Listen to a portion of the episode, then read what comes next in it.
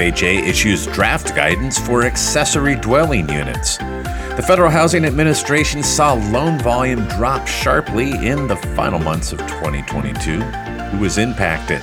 And guaranteed rate will be increasing the size of their reverse mortgage division.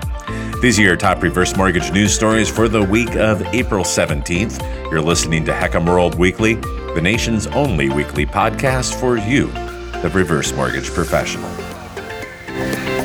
Thank you and welcome back. I want to begin by giving a shout out and a big thank you to Rose Marie, who took the time to send a personal and handwritten thank you card to me. She said she really enjoys the weekly HECM World podcast. So thank you very much, Rose Marie.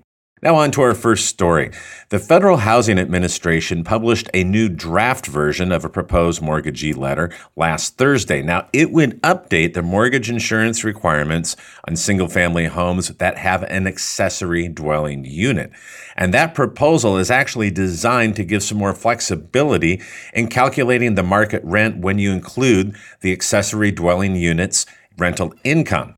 This means for HECM loans, the draft proposal, if approved, would be utilized in conducting the HECM financial assessment and allow the inclusion of any rents that are generated or collected from that accessory dwelling unit. If it's a HECM for purchase transaction, then the mortgagee must obtain a copy of the executed written agreement, which documents the tenant's intent to continue boarding with the borrower. In other words, will it be a steady source of rental income?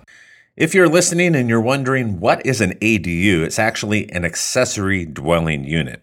FHA says that refers to a single habitable living unit with a means of separate ingress and egress. Also, it must meet the minimum requirements to be defined as a living unit.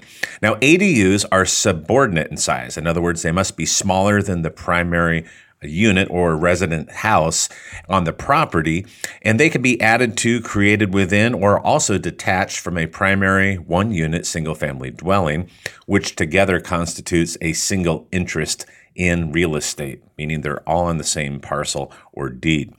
If finalized, these updates would allow more borrowers to qualify for FHA financing for properties with ADUs, including 203K renovation loans, said FHA in their announcement.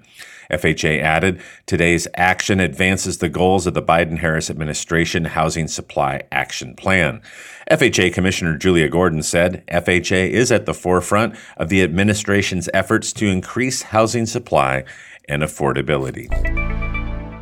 The number of mortgage loans insured by the Federal Housing Administration has dropped sharply, especially in the final months of 2022. The Scotsman Guide reports that loan endorsements declined for the sixth straight quarter since it peaked in 2021. And it's not just HECM volumes that have dropped. Traditional FHA loan volumes have retreated significantly. The loan endorsement activity for the Federal Housing Administration fell 17.1% quarter over quarter to close out 2022. That, according to a recent report from the U.S. Department of Housing and Urban Development. And the FHA loan count is among the data points that's reported by HUD and FHA to Congress following each quarter of the fiscal year. Now, in the fourth quarter of last year, which is concurrent to the first quarter of federal fiscal year 2023, FHA insured 179,000 plus loans. Now that is down from 216,000 in the prior quarter. That was the sixth consecutive quarterly decrease in FHA loan endorsement volume since the current cycle peak was reached in the second quarter of 2021. Now, the FHA attributed most of the decreases to the continued increase of interest rates. Of course, we know that is putting incredible pressure on the loan market and the housing market, with the average 30 year fixed rate mortgage rate now climbing above 7% in late October and early November. But most notably, according to the Mortgage Bankers Association, or the MBA, we're seeing mortgage credit availability or credit tightening. So we're seeing that reduced in the fourth quarter as well. That was the lowest level, reports the MBA, since March 2013. The FHA and the U.S. Department of Veteran Affairs also saw a 23% year over year decline in credit availability per the MBA's mortgage credit availability index. Now, both purchase and refi transactions fell during the last three months of 2022. Folks, we're going to see some considerable credit tightening. It's going to be increasingly difficult for homeowners who do decide to purchase in today's market to obtain a loan, banks are getting a little worried about the risk involved in residential lending. And in our final story of the week, Guaranteed Rate will be expanding their reverse mortgage division, reports Reverse Mortgage Daily.